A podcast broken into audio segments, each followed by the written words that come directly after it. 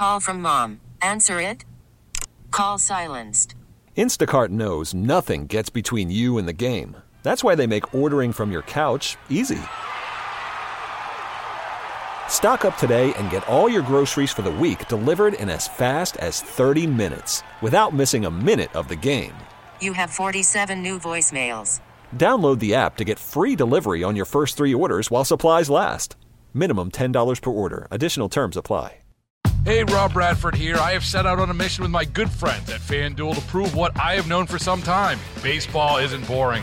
Now I have a daily podcast to prove it with some of the most notable people in the baseball world screaming baseball isn't boring from the mountaintops or at least agreeing to come on our show. Players, managers, GMs, and yes, even the commissioner of baseball, Rob Manfred. It has been a constant wave of baseball's most powerful voices. So join the revolution. Subscribe and soak in Baseball Isn't Boring. Listen on your Odyssey app or wherever you get your podcast. You'll be glad you did. 97.1 FM Talk Podcast.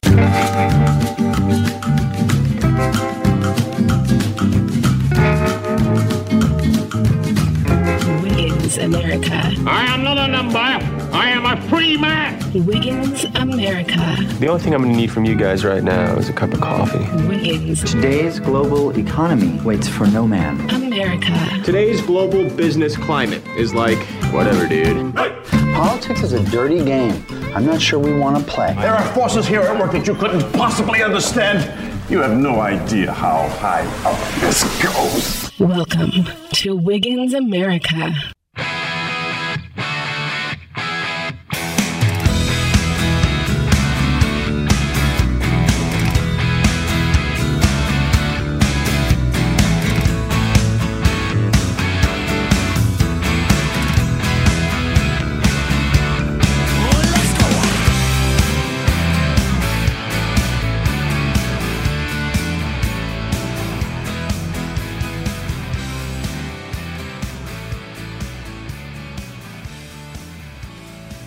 Hey, welcome to Wiggins America. It is the weekend. We have a lot to go over this week, as usual. Although, I guess, you know, some weeks are slower than others, and I actually cherish those weeks because that means that we're not at each other's throats entirely.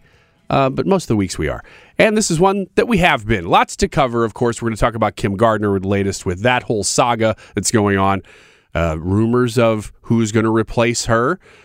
Um, amazing news. We'll get to that in a minute. Um, but before we get to that or the debt ceiling, which I think I've solved, by the way, and we'll I'll give you the whole solution probably in a different segment because I want to focus this one on a young woman, maybe middle-aged woman at this point, I don't know, named Ryan Webb. Uh, Ryan Webb recently came out. Not now Ryan Webb, if you have to understand, she is a councilwoman in Indiana. She recently came out as a trans Native American lesbian. However, many have accused this Republican council member of doing this simply to make a mockery of the trans community. I'm just reading this to you now, though. Webb, it, up until just recently, was a white man, but he is now a Native American lesbian. He is married to a woman. Um, he shared the news of his trans her transition on social media. In the public post, Webb claimed to be honored to shatter the glass ceiling and vowed to be a vocal partner for the LGBTQIAPC community. This week, Fox News published an article noting that despite reportedly receiving, receiving death threats for her new stance, the Indiana council member is not backing down on her decision to be a trans woman of color. Saying, quote, I have Cherokee on both sides of my family, so I think it's enough to self identify as a woman of color, Webb told Fox News this week. In addition to the alleged death threats, there have also been calls for the Indiana politician to resign simply because of her gender identity. Can you believe that? They said, quote, if he were serious, he, they're still dead pronouncing him. If he were serious, I'd sing his praises. But instead, I know better. One individual said at a recent meeting demanding that uh, Webb be dismissed. Another added, if that were true, we would all be proud of you, and no one would be denying your right to do such things and identify your heritage. but but your open mockery of these communities is insane.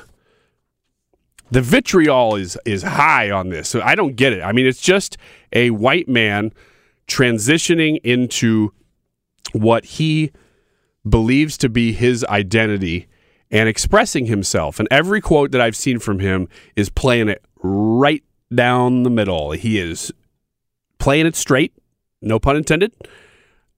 And he is saying that this is a, a, great opportunity for him to explore his identity in ways that maybe in the past he would have been shunned for. I'm going to play for you a local news clip that has covered this from Indiana. A councilman is coming out as a transgender as transgender and a woman of color.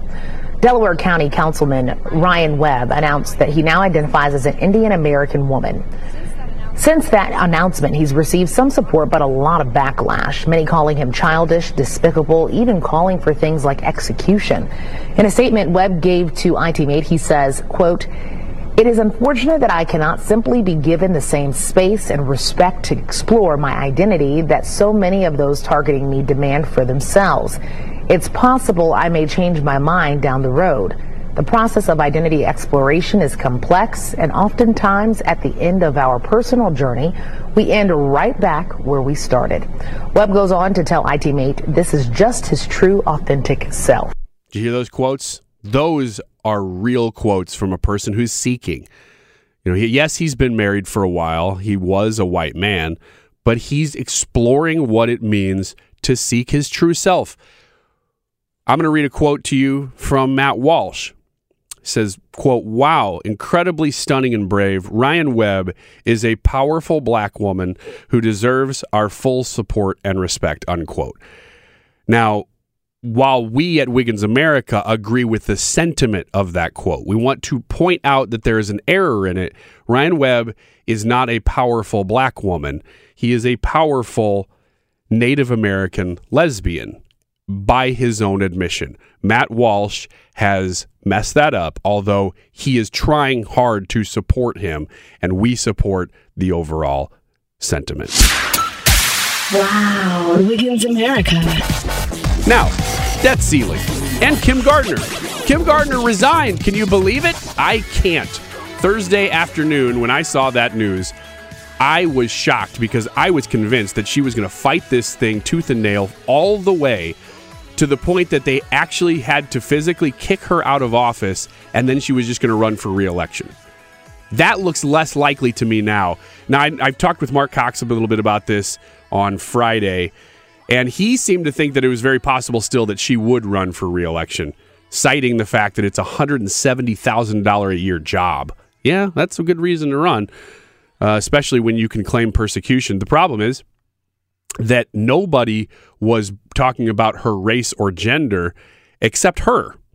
Nobody nobody claims that they're kicking her out because of her race or gender. In fact, I would say the opposite is true. She's the only one making this issue about that. And in her departing statements, that's what she said. Of course, I mean that's that's what she's using to say that this is a political hit job. So far are we from the days of judging a person by the content of their character, in this case, by the actual track record of her job. Nobody, even Democrats, even pretty far left Democrats, has been able to figure out how to how to defend her other than just to say, well, it's because she's black and because she's a woman. It's it's really typical and if you're if you're in the camp that even does use that as as defense a lot, I would be mad at her for using that defense because it, it cries wolf, you know, in a sense where in a situation where race or gender actually would be a reason that somebody would be persecuted, these kind of statements make all of them just wash away with no poignancy because you've overused it. Now, real quick, before we get to the end of this segment, I want to mention that I do believe that I know how the debt ceiling debate is going to end. And it's not the way you'd expect. I'm just going to take a shot in the dark here and say that because President Biden pretty much refuses to meet with anybody. I mean, he's not even talking to the Senate, which is owned by Democrats right now. He's not talking to the House, who have passed a debt ceiling increase with stipulations that say, but we have to cut these things. Now, that's the part of the negotiation. But there is no negotiation happening at all. How does this end? I think I can tell you. We're going to do that in this show. And we're going to play for you the new Fast and Furious trailer. Here you go. You've seen The Fast and the Furious, and Too Fast, Too Furious, and The Fast and the Furious Tokyo Drift, Fast and Furious, Fast 5, the sixth one, the seventh one, and The Fate of the Furious. But you haven't seen anything yet. Now see the brand new feature film that incorporates certain elements of every single one of the eight films. Too Fast, Too Furious 2, The Fate of the Fast and the Furious 8, The Fast and the Furious 9, or for short, F2, F2F FFF8 FF9. Hashtag 2F2F2 FFF8 FF9. It's got everything you love about car movies, including cars, girls, a Vin Diesel guy, automobiles, and cars. Featuring 91% recycled footage from the first eight films and 9% brand new footage. Too Fast, Too Furious 2, The Fate of the Fast and the Furious 8, The Fast and the Furious 9. Brought to you by Anderson RV Company, the RV company of the future.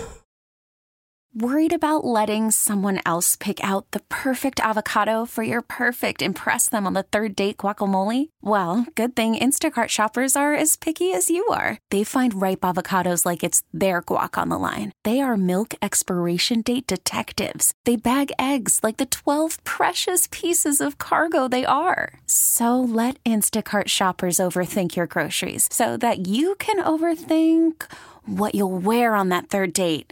Download the Instacart app to get free delivery on your first three orders while supplies last. Minimum $10 per order, additional term supply. Hey, Rob Bradford here. I have set out on a mission with my good friends at FanDuel to prove what I have known for some time baseball isn't boring. Now I have a daily podcast to prove it with some of the most notable people in the baseball world screaming baseball isn't boring from the mountaintops or at least agreeing to come on our show. Players, managers, GMs, and yes, even the commissioner of baseball, Rob Manfred. It has been a constant wave of baseball's most powerful voices. So join the revolution, subscribe, and soak in Baseball Isn't Boring. Listen on your Odyssey app or wherever you get your podcast. You'll be glad you did.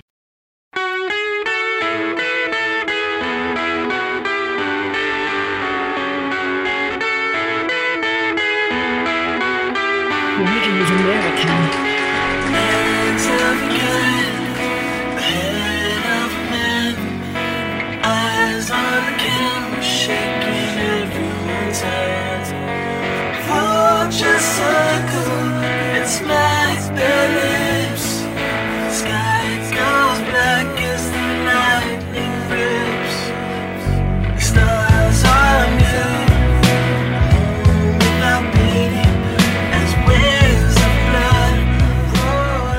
97.1 FM Talk. This is Wiggins America. Thanks for being here. I have Ethan Peck on the phone. He's an associate with the Free Enterprise Project. Ethan, you guys look at how to move corporate America away from woke activism. That seems like such a huge topic that I'm curious to know where do you even start? Well, I think we start. You can attack this issue from many different directions, and uh, the right, or even the center right, should. Uh, we do it from the perspective of the shareholder. So we buy up shares in corporations and then use our influence as shareholders to try to push, uh, pull corporations away from the woke nonsense and back towards neutral. So you're going right to the source. You're going to people and saying, "Hey, invest with us. We're going to move this ship uh, because the investors are saying we have to." No, no, no. We we we buy. We don't we don't take in. Oh, you don't take We- investors. No, no, no. We buy shares in corporations and then attend meetings as shareholders to try to pull corporations away from being woke. So we'll file proposals. Uh, we'll ask CEOs questions. We'll ask the board questions. We'll oppose a lot of the woke nonsense, but instead of, you know, as a media outlet, we'll do it as shareholders of the company. And what we're trying to do is spread this sort of um, movement across the right because one of the things that's been very very successful, for example, um, just parents at at uh, school board meetings once they realize that a lot of this nonsense, a lot of this woke nonsense is being done to their children with their own money. They said, "Hey, I have a say." So you know, the average American has investments in the stock market. All these woke corp if you're listening, all these woke corporations that you're pissed about, chances are you might be a shareholder of some of them through your retirement funds, your pension funds, and so you have a voice, and you should you're allowed to go to these meetings and oppose these corporations as a shareholder, and that's what we do. That's amazing. I mean, I don't think the average person, including myself, I didn't even know that I could do that. You know, I mean, I get the stuff in the mail that says, well, we're required to send this to you once a year, but that's all I knew. So you actually show up kind of like a school board meeting, I imagine here, and you you get to speak to who? The CEOs of the companies? Uh, yeah, absolutely. Wow. So what's some success stories? I want to hear how you do this. Yeah, well, it's very um, it's not it's not so easy because they're very guarded. Mm-hmm. It's not exactly like a school board meeting where you always get your you know three or four minutes. They they they make it very difficult for shareholders and increasingly so to have a say, and that's one of the big issues that we're pushing back against. But for example, I've I've gone to American I'm not American Airlines last year uh, they're pushing their diversity, equity, and inclusion uh, policies like every other corporation. So at the meeting, I asked the, the CEO directly, I said, these DEI policies that the company is so proud of, do you also implement them in the hiring of pilots? And he said, yeah, of course we take skin color into consideration when we hire pilots. And he just said it openly. And so, you know, it's a crazy thing to, to, to, consider, you know, if, some, if someone's a woman or if someone's black, when you're when you're hiring them to, to, to you know fly a plane, it's not something that the that the consumer wants to hear. And so that got some attention, and uh, that's we're sort of trying to push the needle in that way uh, because that's what the left has done for the last 50 years. And when you go to these shareholder meetings, what you find is that most of the shareholder activists are on the left, and so what we need is more pushback on the right. We're talking with Ethan Peck. He is part of the Free Enterprise Project, going to uh, push corporations back to at least the center, if not the right. But uh, what is why why is DEI become the religion of most corporations? I mean, is this just sort of the standard default that most people think? Well, this is what everybody's doing, so that's what we're going to do. I think that's a part of it. Um, I also think that America at large is going through a sort of cultural revolution similar to what China went through. So that's all encompassing. It includes government and media and schools and, yes, corporations. Um, but uh, additionally, I also think that it's very griftable. It's an easy scam for these corporations.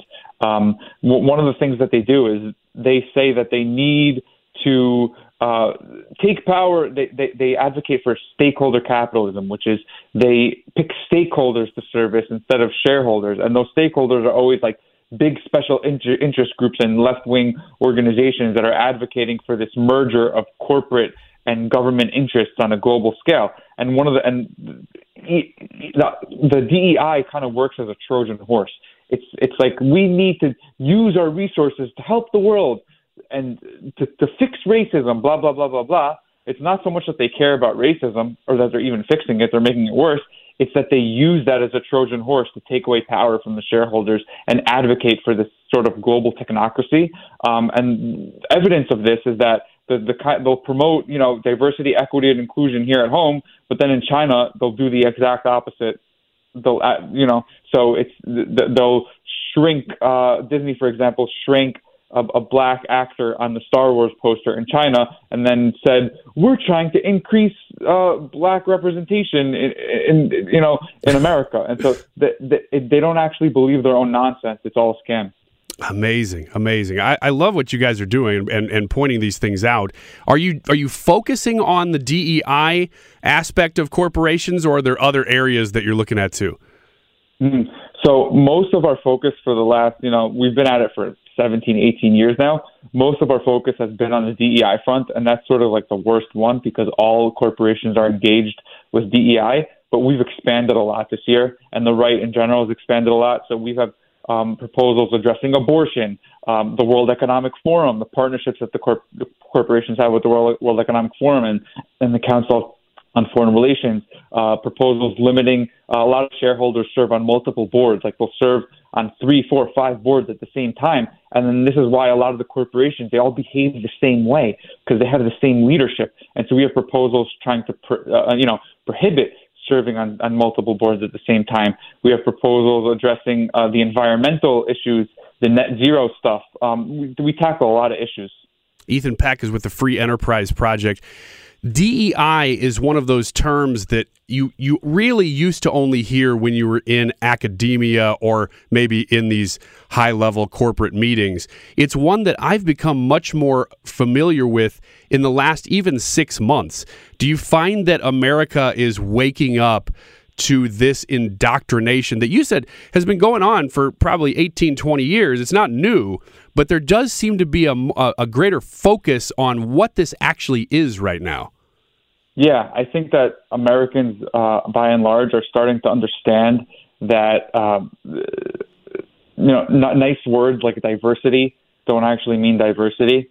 That we live in a sort of Orwellian world where um, just because something sounds like a like a like a slogan for for good, it's not actually what it means, and and that and that quote unquote reverse racism is just racism, and and so I think that Americans you know, reject this.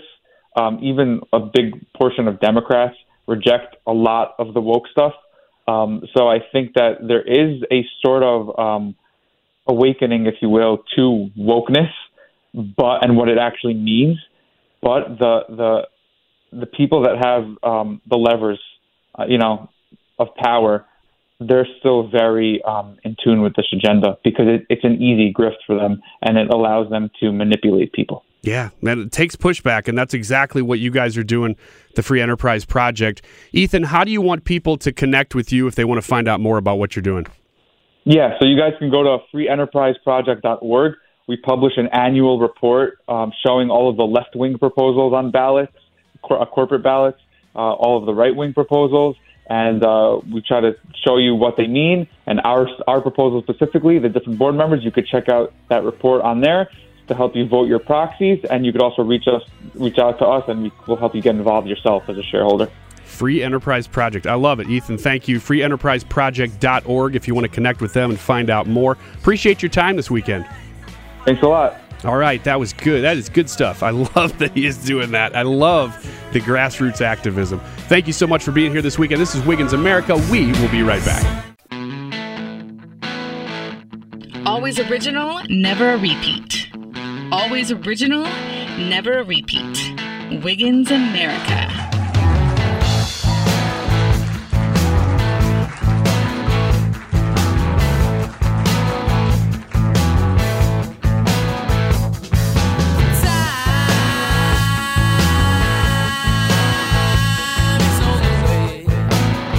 Old Roy is in studio. Old Roy, I haven't even got you. Just walked in. I'm just telling you hi on the air. Hi. Hi. How are you? Good. Good. Good. Good. Um, I have a couple of questions for you, and they aren't serious questions. We're going to serious questions in a little bit okay. with Trisha when she comes in. But are you afraid at all of U.S. banking system collapses? Um, that's my intro for you. How that, you doing, by the well, way? That's that's a good light topic to start on. So we'll start there. um, well, yes and no. Okay. Um, it is a bad thing. Um, the way economically we're structured, it kind of uh, uh, everything depends on that. Uh, it's unfortunate that it's that way. Yep. but that's where we're at. Um, I mean, it, it's it's tricky because you know a, a, small bank here or a small bank there collapses or, or something bad happens. We had I don't, you don't know if you were old enough for the savings and loan thing. Do you remember that? Uh, no. Or if I was old enough, I didn't know what was going on. Well, there was a big or alive. A big deal back then. It it, it was, uh, you know, kind of a collapse of the the the savings and loan. I, I don't want to. I don't. It, it's pretty complicated. It, it, oversimplification, but think kind of like a credit union. Mm-hmm. Um. So anyway, it was it, it was this in the early '80s or late '70s? Yeah. Okay. So it it it um, it had an impact. Obviously, individuals were were hurt severely by it. Um, there were some ripple effects to the overall economy, but you know, a lot of people, mostly people who didn't have anything in those, they weren't you know, affected. institutions Yeah. weren't really affected, and and there's still an element of uh, even the bigger collapses, the bigger banking issues and scandals where there are effects and everybody's impacted in one way or another, but you also it's not the end of the world for everybody. So not to not to you know acknowledge the the devastating impact it can have on individuals directly, like the Enron thing. Enron thing ruined a whole bunch of people. a whole bunch of people, but it didn't affect me personally. Yeah. So Well, I'm actually glad to hear you say that because I obviously you just walked in. I mean, you literally walked in the door and I turned on the microphone, so we had no chance to prep any of this. I had no idea what you thought about that issue. Yeah. But uh, my thoughts are the same, and I don't think that that's being communicated much, especially from conservatives. I think that there is a lot of alarm bells and panic that's happening, and some of it justified because when you see big banks collapsing, and now in this year we've had two of the largest banks in U.S. history collapse. Mhm. That's that's not a small thing, correct. but to say that in, in light of the SVB one, not this most recent one, but the Silicon Valley Bank, there were people literally on Twitter and social media saying, "Go Monday and get all your money out of the banks." Mm-hmm. That is preposterous. It is alarmist, and it actually causes more problems than it fixes. Right. And that is one of my concerns: is that we're in an age of such fast communication now, and everything is a big deal. That you actually could cause worse harm by overstating the problem. But we're so used to on this side of the aisle talking about things that nobody's talking about that we're like, well, why isn't anybody talking about this? Yeah. So it's like it's a double edged sword because it, it can cause. Um, it, it's something you do want to be doing is talking about the things that nobody else is talking about because there are big important things happening to the financial industry both locally and worldwide that nobody's talking about. I mean, digital currencies, for instance, mm-hmm. things that nobody are talking about. But when you start to get to the point where you're just making making mountains out of molehills just for the sake of doing it because that's what you do, then truth is a casualty. And the whole point of doing this stuff is what's the truth? Right. I but it's interesting because it's I don't even know if you can if you can say that it's exacerbated by technology and instant gratification and everybody needing to know everything right now. Because that was the in in 1929. It was the they didn't have Yeah. all of this stuff, but it was the same mentality, the panic. Well, that's a good point. and everybody pulling the money that actually made it worse. If Yeah. people would have just settled down and not panicked, it still would have, was bad. But I mean, it it's that mentality that has less to do with technology and more to do with human nature, which I don't want to get into a big psychological thing, but um, I I think in the media landscape, you know, people will jump on that because it's you know It's sensational. it's sensationalized, but people are people, Yeah. and and you know if if you can cause an entire country to collapse economically with just newspapers Mhm. in 1929, um, then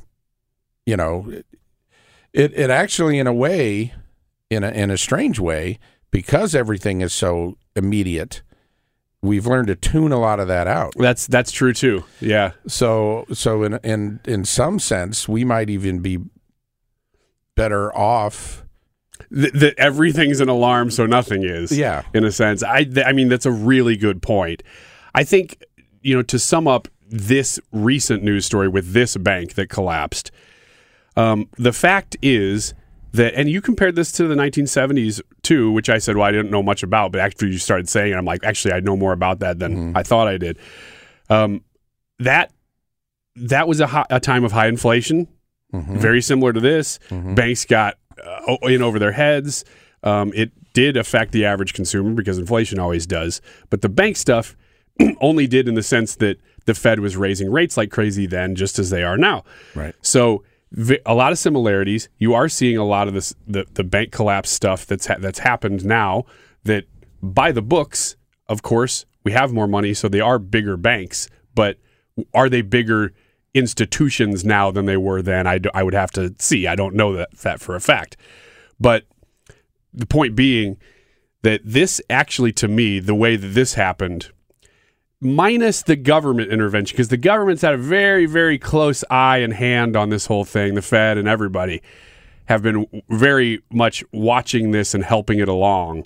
So I don't love that. Mm-hmm. But it is a big deal. So a little oversight, I guess, is probably, eh, you know, cooked into the books there. But JP Morgan Chase bought that failed bank in, you know, the last week. And that to me, everybody's like, oh, this is such a big deal. It actually, that's what capitalism looks like. This business right here, this bank, did a bad job. They mm-hmm. went under, but they still had some value. So this business over here, JP Morgan, Chase said, Well, they've still got some value. I can get them for pennies on the dollar right now. I'm going to swoop in and buy them. That's what capitalism looks like. And in fact, that was a great example to me that things are healthy. Because if that bank was going to be this contagion that destroys everything, people would be running from it like they're running from the hills. Mm-hmm. But in fact, it shows to me that everything is just happening as normal. But we do live in a time where people are are wanting to create alarms out of everything. So what you're saying is, is that your team, Old Man Potter from It's a Wonderful Life, instead of George Bailey. I I don't like helping people. Is what I'm saying. I I hate, I hate the idea that a George Bailey could make it in this world. Yeah. I want to see a bunch of Potters. Yep, there you go, Pottersville. Here we go. was Pottersville? Isn't that a thing? That was, the was that part of the movie? the in the when he when In the he- alternate timeline. the alternate timeline, the development that, Oh, that yeah. the Baileys had helped build It was, called Pottersville. That's right. All right, welcome to Pottersville in Wiggins, America. Just a small portion of Wiggins, America.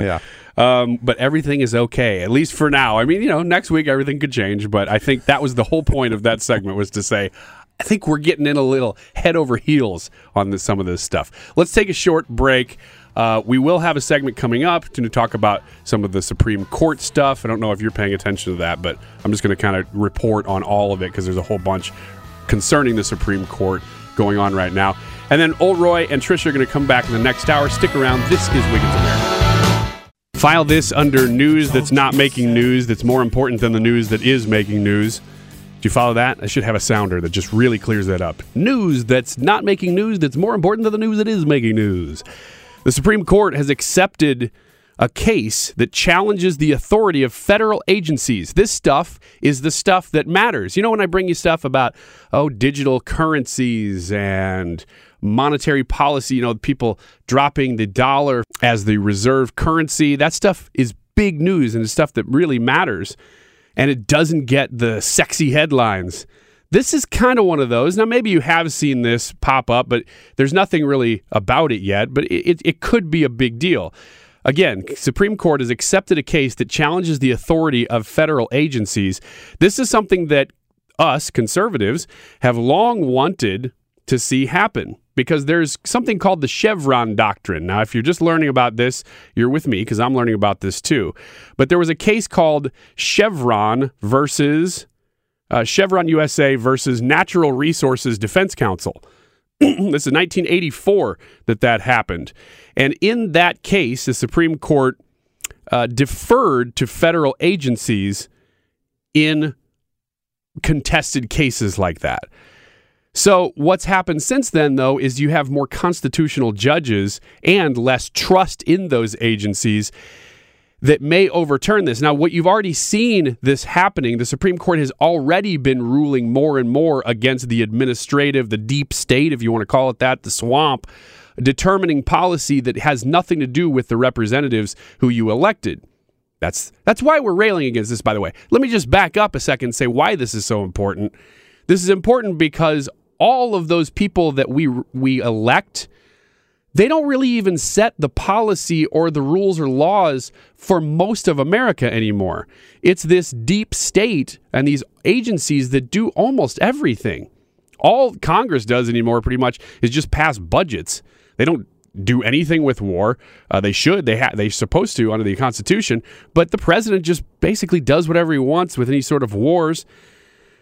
So uh, here we are having to regain control over the federal government. The Supreme Court is actually doing a good job of that. This case is important. We don't know how the case is going to turn out, but what could happen here is not just that we get a little bit more control over federal agencies. It's that all the courts below the Supreme Court then are going to throw out that Chevron doctrine that says that you defer to the agencies and you'll have a new precedent that all the courts should follow. They should, don't know if they will, if the this case goes the right way.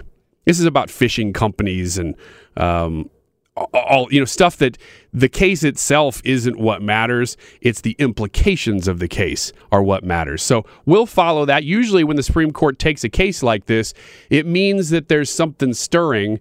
Uh, they're not going to take a lot of cases that they don't already know how the outcome is going to play out. At least with john, john roberts uh, he keeps you guessing a little bit but uh, with a majority of constitutional judges. I try to use the word constitutional, not conservative, because it's intended to be non political. You have liberal activist judges and supposed to have constitutional judges, not conservative judges. With the play as it is, that they say 6 3 constitutional to liberal activist judges, uh, you, you usually kind of have a feeling of how cases are going to play out when they take them. And this is good news that they're taking this case. Now, stopping there for a second. American Media Export. Wiggins America. This stuff Clarence Thomas has been doing has been getting a lot of attention. We haven't talked about it much because I didn't really know if it was going to go anywhere. I thought it was one of those internet things where people scream real loud, but there's not really much there. So I researched it a little bit to see what exactly are people so mad at Clarence Thomas about. Well, apparently, it's mainly that he's friends with this conservative rich guy and they take vacations together a lot. And the guy buys Clarence Thomas a lot, I probably flights and stuff on vacation because they're friends. And people are saying, well, he's he's buying off Clarence Thomas's vote for conservative principles by giving him things that are not illegal. You, it's not that he's buying him things that he's not declaring on his taxes or something like that. It's that he's they say they're this guy's buying influence on the Supreme Court.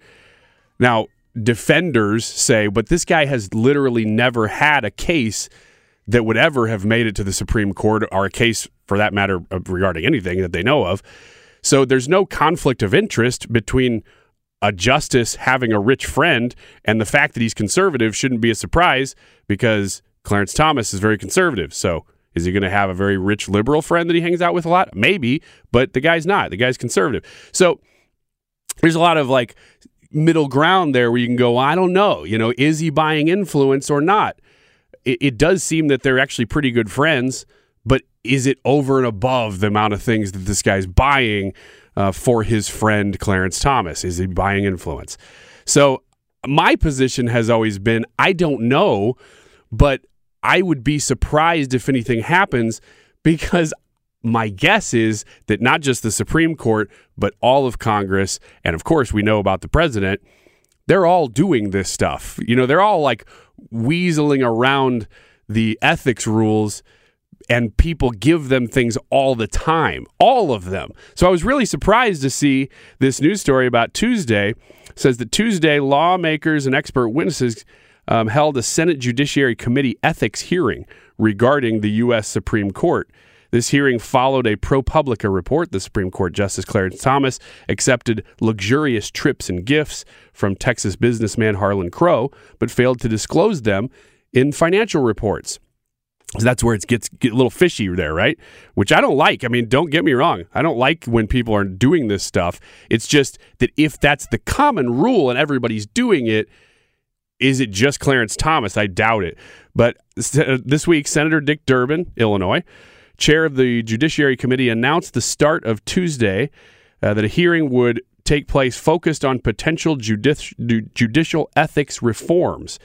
He mentioned rules for federal judges that have been developed over the course of decades along with Congress.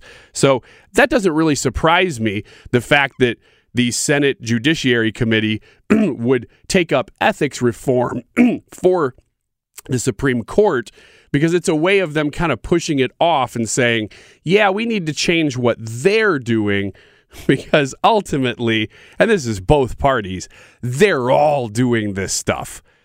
So the, the the thing about being up in arms about Clarence Thomas is political because if this is somebody you already don't like, you can point at him and go, he's doing things that are that are morally ambiguous or at least ethically ambiguous for a Supreme Court justice. But none of these lawmakers are really going to dig too deep into what he's doing because they don't want people to dig too deep into what they're doing. So they're just going to sort of say, well, let's reform the rules for them. It's a very safe way to do it. Anyway, we're out of time for this hour, but we got another one coming up. So stick around. More Wiggins America coming up. Old Roy and Trisha will be here. Be right back. Get more at 971talk.com. Hey, Rob Bradford here. I have set out on a mission with my good friends at FanDuel to prove what I have known for some time baseball isn't boring. Now I have a daily podcast to prove it with some of the most notable people in the baseball world screaming baseball isn't boring from the mountaintops or at least agreeing to come on our show. Players, managers, GMs, and yes, even the commissioner of baseball, Rob Manfred. It has been a constant wave of baseball's most powerful voices. So join the revolution. Subscribe and soak in Baseball Isn't Boring. Listen on your Audacy app or wherever you get your podcast. You'll be glad you did.